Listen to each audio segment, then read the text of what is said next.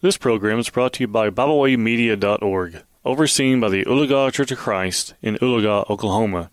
You're listening to For This I Bow My Knees with Tracy Frederick. She was known as that helpful lady. She worked for HR and she made sure everyone got paid. Got paid on time, had all of their paid time off accurate, their vacation pay, their insurance paperwork filed, and medical leave paperwork in shape. A whole list of other stuff, too. In essence, she, this one person, kept all 250 faculty and over 100 staff, every person's pay and benefits accurate and straight.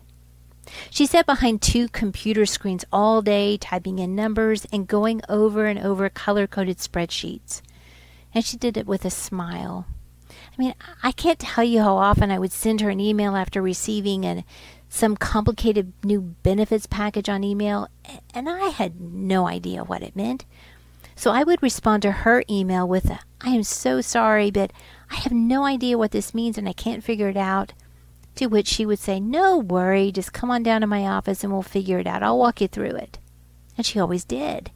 And I would thank her for making my life so much easier. But it wasn't easy for her. You see, she had one of those easy buttons on her desk. Y- you remember those, right? I think that they were a slogan of Staples. The idea was that there was this fantasy easy button that someone could push, and whatever was difficult for a small business owner, it just magically happened. And all the worries went away and the stress. I recall the first time I saw that easy button sitting on her desk. I was dropping off a project. I looked down at it and then I looked up at her.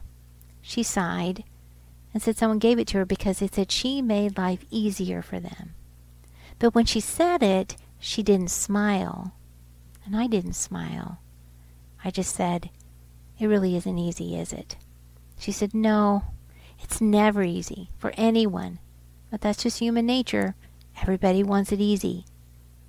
Now, that conversation is a few years old, but it just continues to come back to me because I just don't know that I agree with that, that it's, it's human nature. And I think there may be something else going on. So I was actually reminded of that conversation the other day when I was reading about the king, the account of King Josiah. He's a hero of mine. And you'll recall, you'll find that the account of his life is in Second Chronicles chapter 34 through 35. And if you aren't familiar with this great man of God, I hope you'll take the time to read about him. This king of Judah became king of God's people when he was seven years old, after his father Amon died. And just so you get a full picture of this child's background, the Holy Spirit tells us in chapter 33, verses 21 through 23, that Josiah's father was evil, arrogant, and sacrificed to pagan gods. And the kingdom was in his hands, a, a seven year old. It's kind of mind blowing, isn't it? I imagine it was hard, maybe overwhelming. But as you read the account of Josiah's life, we, we learn that at the age of 16, he began to seek God. And that led him to make an important decision when he was 20 years old. He tore down the altars that King Solomon had built for his wives to sacrifice to Chemosh and Molech. 1 Kings chapter 11 verse 8. Josiah beat the carved images into powder and chopped down the essence or the incense altars and then returned to Jerusalem. And 6 years later, at 26 years old when he had accomplished that task, purging the land and his house, verse 7 and 8, of the idols, that just wasn't enough for him. He took up the task of repairing the house of God in preparation to reestablish the worship of Jehovah. But while the repairs were being made and the ruins sifted through, the book of God was found by Hilkiah, one of the priests, and it was brought to Josiah, who had a scribe read the book in his presence. And when Josiah heard the words of the law, he tore his clothes, realizing that his fathers had not observed the word of the Lord to do according to all that is written in God's book. Verses 14 through 21. And that broken hearted young king, he realized that the wrath of God was coming on the people because of their disobedience. So he sent a priest to inquire of God about what they should do and, and to, to beg for mercy. And God listened. And God had mercy on him because God said Josiah humbled himself to God and his word. But Josiah, he still didn't stop there.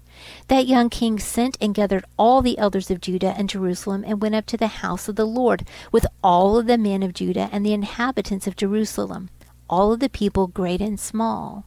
And he read in their hearing all the words of the book of the covenant which had been found in the house of the Lord.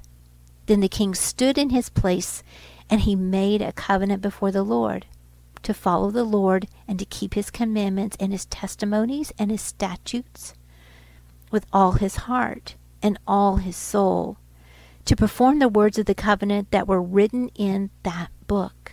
And he made all who were present in Jerusalem and Benjamin take a stand. So the inhabitants of Jerusalem did according to the covenant of God, the covenant of their fathers verses 29 through 33 of chapter 34. And that's a lot. But it still wasn't enough for Josiah. Verse 33 continues to tell us that all of Josiah's days, the people did not depart from following the Lord. But it wasn't easy for a seven year old, or 16 year old, or a 26 year old, or not one day until the day Josiah died. And you know something God didn't make it easy for him either. And Josiah, he didn't ask God to do it for him. But it was hard work moving a nation back from the brink. It wasn't easy returning the people to observing the Passover as God has commanded, making sure that the priests follow the law, and made over 77,500 correct sacrifices for the people for their sins to God. Now that task might have seemed overwhelming to us, too much, and maybe maybe we would have settled for less than the full law. But Josiah, he never once asked God to give him a break. Not once did Josiah say that it's just too much.